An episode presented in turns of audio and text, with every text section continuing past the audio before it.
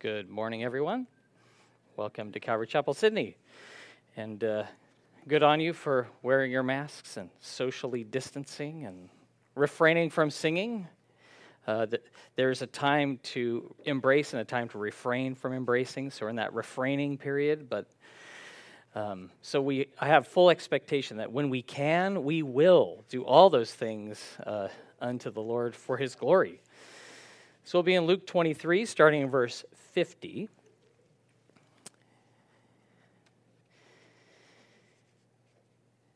And what an awesome God we serve. What a king. Let's pray.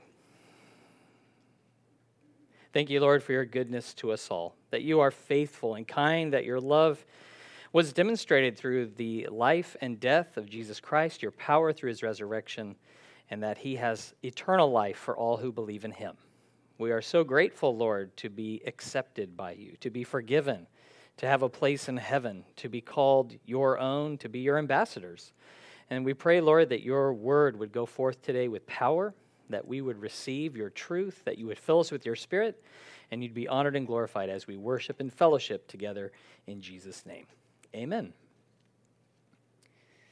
Faith in God, it quickens us to hope in him, to take heart, even in the most impossible situations. And it's like grief and sadness can pull us down. We can feel like there is no hope in this world, and we become discouraged and disillusioned when we try to find that hope within ourselves. And there is no hope in us, but praise the Lord, there is hope in Jesus Christ. We can be like, I think of a little child going to the beach, and they're excited to go into the waves and play in the sand, and they're having the time of their life. But they didn't see the wave coming that knocks them down. And so the day is bright, it's sunny, it's beautiful, and now they have a mouthful of sand. They're kind of head over heels, wet, unexpected, and they never saw the wave, but their parent saw them and saw them as the wave came, as it knocked them over, and they were quick to come and help them up. And that's what the Lord does for us. When we can't lift ourselves up, he sees us and he comes to us. And despair, it can drag us down like a rip. It's beyond our control. The most experienced swimmers, they still need a lifesaver sometimes. It's not like the lifesaver's only there for the beginners. The lifesaver's there for anyone who needs saving, and we all need saving. All believers need the life-saving power of Jesus Christ today. We need him as much as we ever did, because without him, we have no hope in this world. God gives hope to the hopeless, and praise him that we can receive that by his grace. So today we're talking about after the greatest injustice humanity ever witnessed, with Jesus, the Son of God, righteous King, being crucified on Calvary, that in the person of Jesus Christ, God put on human flesh. He came to seek and save sinners who rejected him, who killed him. His disciples, they envisioned that God would establish his kingdom in Jerusalem, that they would overthrow the Romans, that they would bask in the glory of the Messiah and rule and reign with him in glory by his side. But their dreams, their ambitions were crushed with the death of Jesus. They were shocked. They were disillusioned. They never saw this one coming. It's like they wagered their lives on Jesus Christ being the Messiah. They had pushed all in, and they had lost everything. And they wept. They mourned. They lost all. And praise the Lord, this sadness, it would be short-lived. It's like they grieved for days, but then Jesus appeared. Jesus rose in glory. It wasn't just good for him. Has someone ever said, like, something happened, and we're like, oh, good for you? Like, hey, I rose from the dead. Oh, good for you. No, this was good for everybody, because through his resurrection, he showed that eternal life is available to all who trust in him, that he has the power to deliver on what he promises, and the world can never deliver on what it offers. Death resulted in eternal life and glory, and so it is for all who trust in him. What a hope we have in our Savior. So let's begin in Luke 23, verse 50. Now behold, there was a man named Joseph, a council member, a good and just man. He had not consented to their decision indeed. He was from Arimathea, a city of the Jews, who himself was also waiting for the kingdom of God. This man went to Pilate and asked for the body of Jesus. Then he took it down, wrapped it in linen, and laid it in a tomb that was hewn out of the rock where no one had ever lain before. We read that after the death of Jesus, Joseph of Arimathea, he boldly went to Pilate. This took some courage to request the body of Jesus be given to him. Executed bodies were usually treated like rubbish, really, just to add to their infamy for their crimes. But this prominent member of the Jewish body of the Sanhedrin, he came out as a follower of Jesus, as somebody who believed Jesus was the Messiah. And it would have cost him dearly for his honor and position if he had made this clear while Jesus was alive, but there was no less risk after Jesus died. And he put everything on the line to get the body of Jesus, to give it a proper Jewish burial. It's like he concealed his loyalty to Jesus while he lived. He didn't consent to the Sanhedrin's decision to evoke the death penalty for Christ. But here he spares no expense. He goes to get the body of Jesus. And what Luke does not mention is that Pilate was really surprised to hear that Jesus was already dead. Crucifixion was a very protracted affair. In Mark 15, Pilate commanded that a centurion personally oversee and make sure that his death was confirmed. So please turn to John chapter 19. We read, starting in verse 31, and we see that this was confirmed, and John, the apostle, was an eyewitness of this. John 19, starting in verse 31. It's really important as believers to establish the death of Jesus, the burial of Jesus, so we can emphasize the reality of the resurrection. If we're not quite convinced he was dead, then how can we say he was raised from the dead? So this is an important point.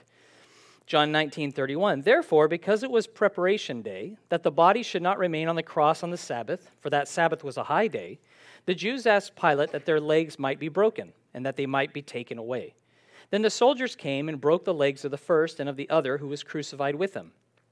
But when they came to Jesus and saw that he was already dead, they did not break his legs. But one of the soldiers pierced his side with a spear, and immediately blood and water came out. And he who has seen has testified, and his testimony is true. And he knows that he is telling the truth, so that you may believe. For these things were done that the scripture should be fulfilled. Not one of his bones shall be broken. And again, another scripture says, they shall look on him whom they pierced. The day of preparation, it was the day before the Sabbath day. And on the Sabbath day, you were prohibited from work. So there were a lot of things to prepare as far as food and things that you could still do and not be breaking the Sabbath. And one of the laws was that no one should be left hanging because you were cursed if you hung on a tree. And so they wanted the bodies removed. And the legs of the two criminals, their legs were broken, but Jesus was already gone. The death of Jesus was confirmed by a Roman soldier who thrust that spear into his side, and so it would be up into the heart, and blood and water came out, and this fulfilled prophecy that they looked upon him who was pierced. And they confirmed he is dead.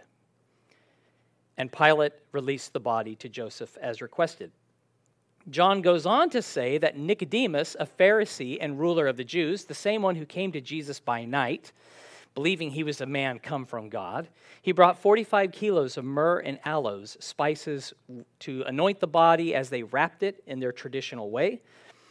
And like Joseph, it's like the death of Jesus brought his loyalty into the light, where his devotion was now public, where he brought this generous gift to prepare Jesus for burial.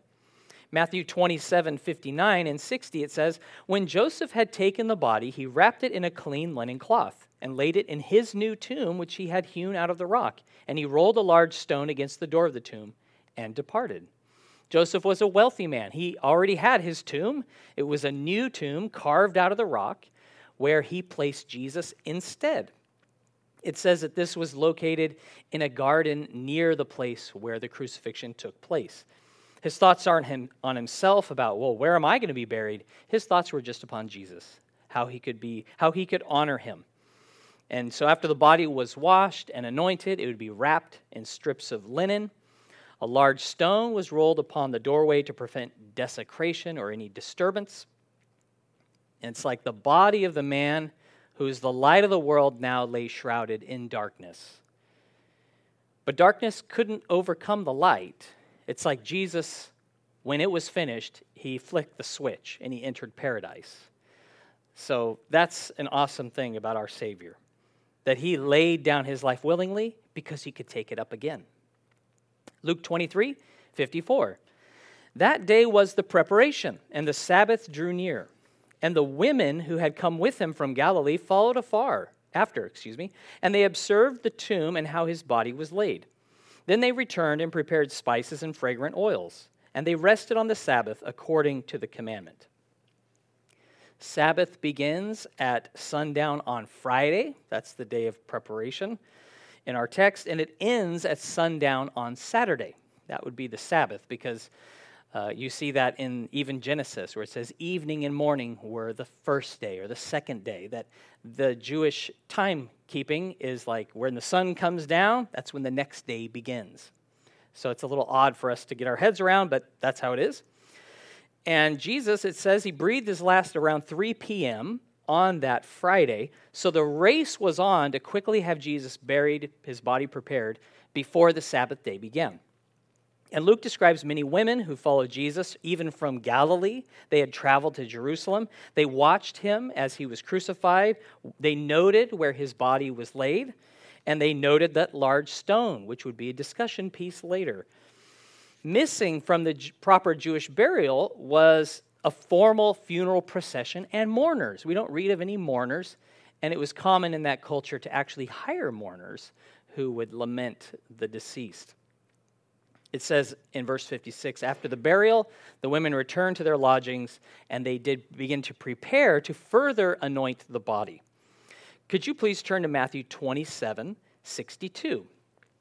One really cool thing about the Gospels is that we have a multifaceted view of Christ and his life, his miracles, his teachings, and they all dovetail together. They all agree with one another, although the perspectives, as you would expect, are different. There was no collusion where they're all just parroting the same things. They're actually looking and focusing on different aspects. Matthew, he wrote the Gospel to a largely Jewish audience at the beginning, and he takes care to explain things that would matter a lot to someone with a Jewish mindset or a background. And he goes into the security measures that were put in place because among the Jews, it was reported later that the body was stolen. So he says that's why it could not have been stolen, because of the security measures put in place, as we read in Matthew 27:62. On the next day, which followed the day of preparation, the chief priests and Pharisees gathered together to Pilate, saying, "Sir, we remember, while he was still alive, how that deceiver said, 'After 3 days I will rise.' Therefore command that the tomb be made secure until the 3rd day, lest his disciples come by night and steal him away, and say to the people, 'He has risen from the dead.' So the last deception will be worse than the first." Pilate said to them, "You have a guard, go your way, make it as secure as you know how." So they went and made the tomb secure, sealing the stone and setting the guard.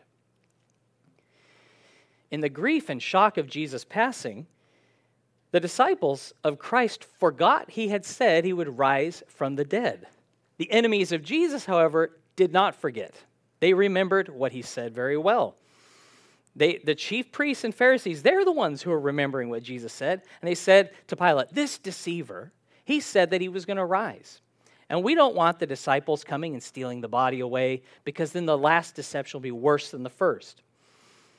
In their minds, they weren't thinking Jesus was going to rise from the dead. They're thinking his indoctrinated disciples are going to come and steal him away and use this to their advantage. And I am amazed at the kind of influence Jesus wielded over his enemies. He's dead, he's buried, and they're still afraid of him. They're still afraid that he is going to show his power even through his disciples. On the Sabbath day, the movements of the disciples were limited, being Jews, but after the Sabbath day, they're like, "Oh man, They're just going to steal the body away. And Pilate commanded that it be as they said. They set a Roman guard. They put a seal on the stone. If you were to break that tamper-evident seal, it would mean your life. And those soldiers, they guarded it with their lives. And they were prepared to defend it with their lives. History shows that the priests and the Pharisees gravely miscalculated. They likely broke the Sabbath to appear before Pilate. I don't know how far of a walk that was for them, but they walked a distance. They asked Pilate if they could secure the tomb. Then they walked and oversaw the actual sealing of the tomb and setting of the guard. The disciples were not making a plot to steal the body. They were weeping, it says in Matthew. They were crying. They were mourning the loss of their Savior. There was no one to take up the mantle. There was no one to rally the troops. All hope was lost. He was dead, their Savior. They weren't comforted by the words of Jesus that he had spoke to them previously. That Sabbath morning, Christ's enemies demonstrated more belief and conviction to act than the disciples. I love that God's work does not rest in the power of his disciples, nor in their remembrance of his word, but in himself alone. We have a God who does not need us, but he chooses us. He uses us for his glory. The disciples, they showed themselves to be weak. They forgot God's word, and at that moment, God's power waxed strong. And praise the Lord, it does in our lives as well. My point isn't to harp on how bad the disciples were, or how forgetful they were, but to exalt the greatness of our God, who chooses us, who continues to work despite us. Because sometimes we think that God's work being accomplished depends on me saying the right thing or doing the right thing, but it's God's work. And he's working in us and through us, and he brings things to remembrance, and he allows things to occur that we can't explain. And that do floor us. But our God, his power is infinite. His word is true. He does not forget, and since he's the one doing it, we can rest in him. Continuing in Luke 24, starting in verse 1. Now on the first day of the week, very early in the morning, they and certain other women with them came to the tomb bringing the spices which they had prepared. But they found the stone rolled away from the tomb. Then they went in and did not find the body of the Lord Jesus. Very early on a Sunday morning, the first day of the week, women came to the tomb who had followed Jesus from Galilee. They had seen where he was buried. They noticed that stone that was laid there, and some of whom will be named later in our passage. It says they came with spices and oils that they had prepared. The Gospel of Mark says as they're drawing near, they're like, oh, man, that was a big stone. Who are we going to get to remove it for us so we can go in and have access to the body? Suddenly, they see this large opening yawning at them. The stone has been rolled away. And they're like, what is going on? This is odd. And as they stopped to survey the scene, maybe they saw some tattered remains of the Roman seal lying on the ground and some gear that was lying about of the Romans who had fled. The passage in Matthew 28, verse 2, it tells us what happened to the Roman guard. It says, "And behold, there was a great earthquake, for an angel of the Lord descended from heaven and came and rolled back the stone from the door and sat on it. His countenance was like lightning. His clothing is white as snow, and the guards shook for fear of him and became like dead men." It's apparent that the Roman guards came to themselves and vacated the premises before the women arrived. Love that picture of just this obstacle. It's like the angel just rolls it back with an earthquake and just sits on it, just like, hello. And they're just falling down like dead men. They could not speak, they could not fight, they could not oppose the power of God that was at work there. And I like how the passage never mentions Jesus walking out of the tomb, as if he needed to be released after rising from the dead. Like, thank you, that's a gentlemanly thing of you to do for me, angel. No. The stone was rolled away so people could go and see for themselves. There was no one in there. There were no bones. There was no body, that Jesus was risen. They looked for the body, but it was nowhere to be seen. Continuing in verse 4, and it happened as they were greatly perplexed about this, that behold, two men stood by them in shining garments. Then, as they were afraid and bowed their faces to the earth, they said to them, why do you seek the living among the dead? He is not here, but is risen. Remember how he spoke to you when he was still in Galilee, saying, the Son of Man must be delivered into the hands of sinful men and be crucified, and the third day rise again. And they remembered his words. What would be going through your mind if you went to visit the tomb of a loved one and found just an empty hole? And what would you be thinking? You'd be like, what has happened? What is going on? Something's very wrong. And it's ironic, what greatly perplexed the women was exactly what Jesus said was going to happen. But they had forgotten about that. They brought spices expecting to anoint a deceased body.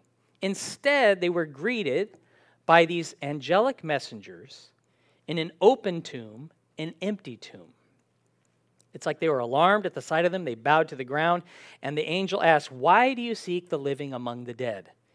And it's the direct kind of question that's impossible to answer without implicating yourself as having done something wrong. Right? Like it's a direct, why are you looking for the living among the dead?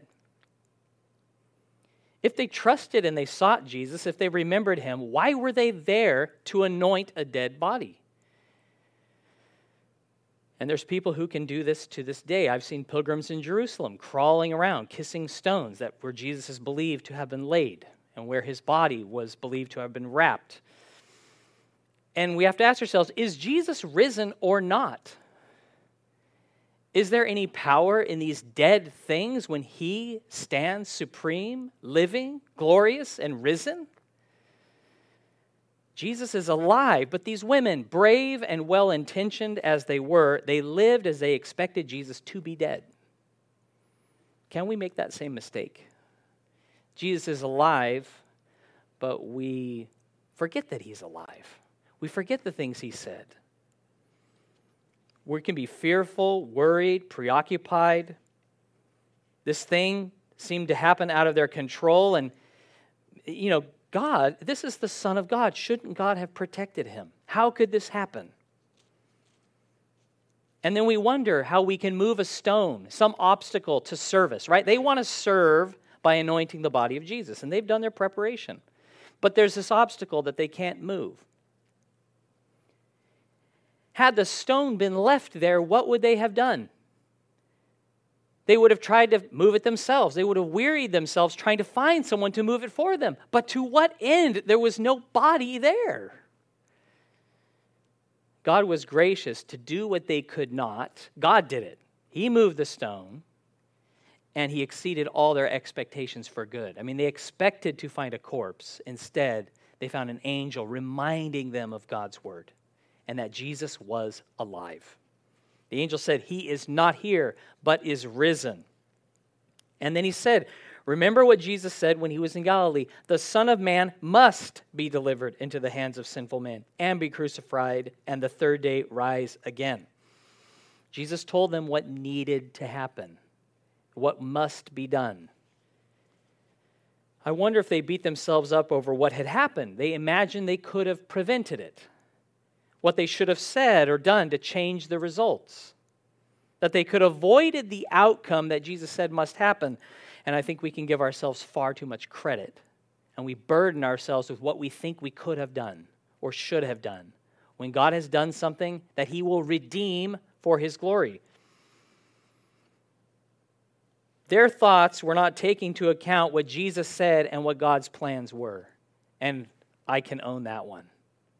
Sometimes I make plans that it's not about what Jesus has said. It's not about what Jesus has done. And I can feel remorse or guilt over something that God has sovereignly done, that through that he will accomplish great things. I just can't see it sometimes. Because we forget about God, we don't take his word to heart, we find ourselves without hope, and we're reduced to trying to help our way. Looking for the living among the dead.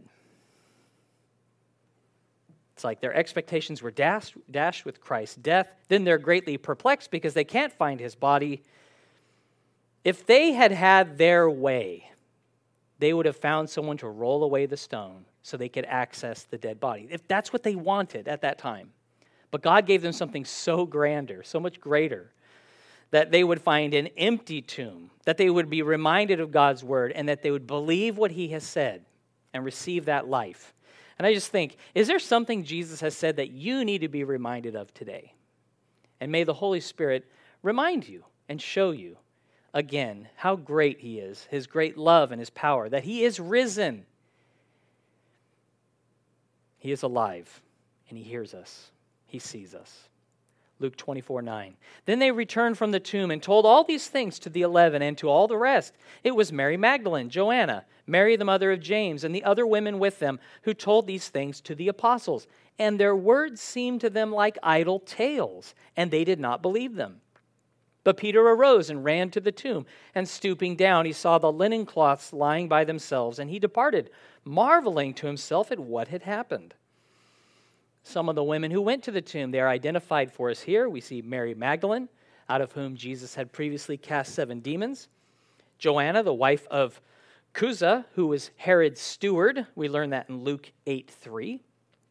Mary, the mother of James, and other women as well. So there was a whole caravan of ladies that were there that morning. And they quickly went back to the apostles and the disciples to tell them what had happened, the things they had seen, that there's no body, the stone was rolled away. These angelic messengers, they told us. And Mary Magdalene, we read in John, Jesus revealed himself to her in person. Did the apostles believe? No. These were men and women who were eyewitnesses of many miracles that Jesus had done. And yet they had this testimony of all these people agreeing, like saying, the tomb is empty. Jesus isn't there. Angels have told us he's alive. And they said, this is wives' tales. This is foolish talk. We know what happened. We have a grasp on reality. But it was the women who knew what had happened. They had seen it with their eyes.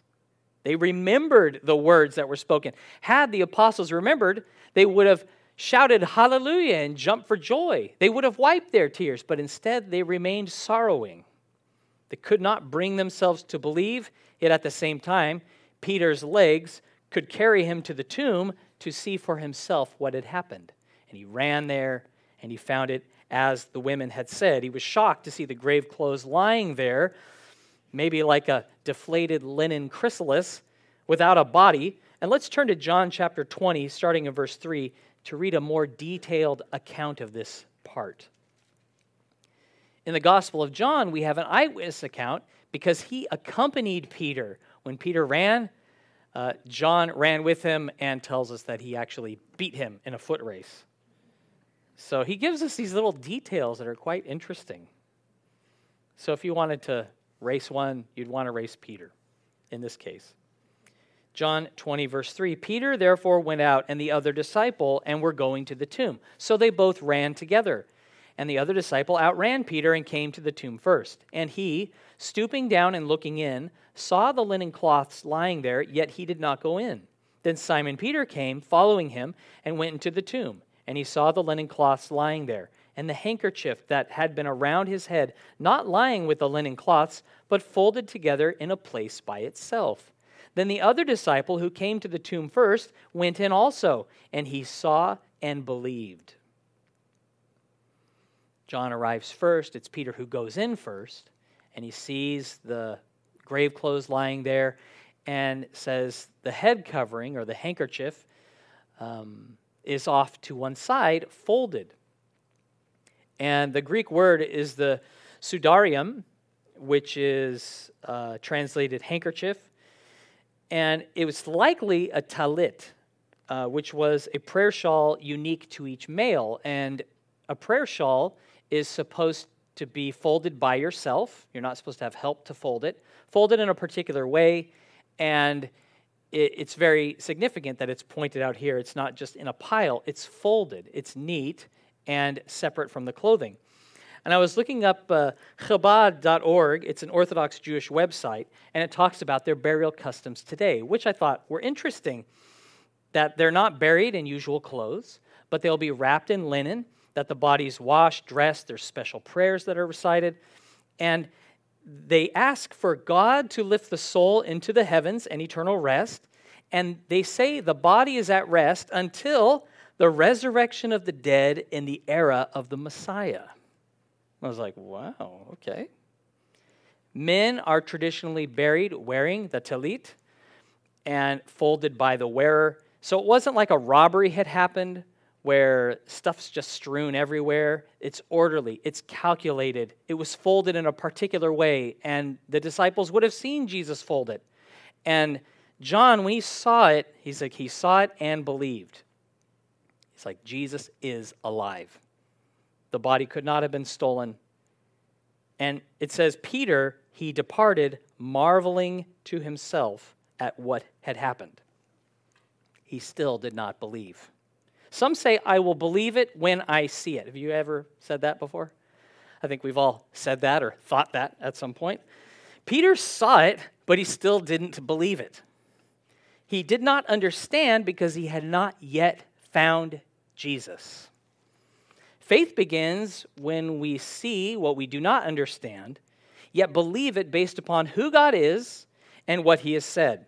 And our faith, it's not blind. It's not just because we've heard something. It's according to the evidence that God's provided. And he's given us eyes and ears and a brain that's important to use wisely.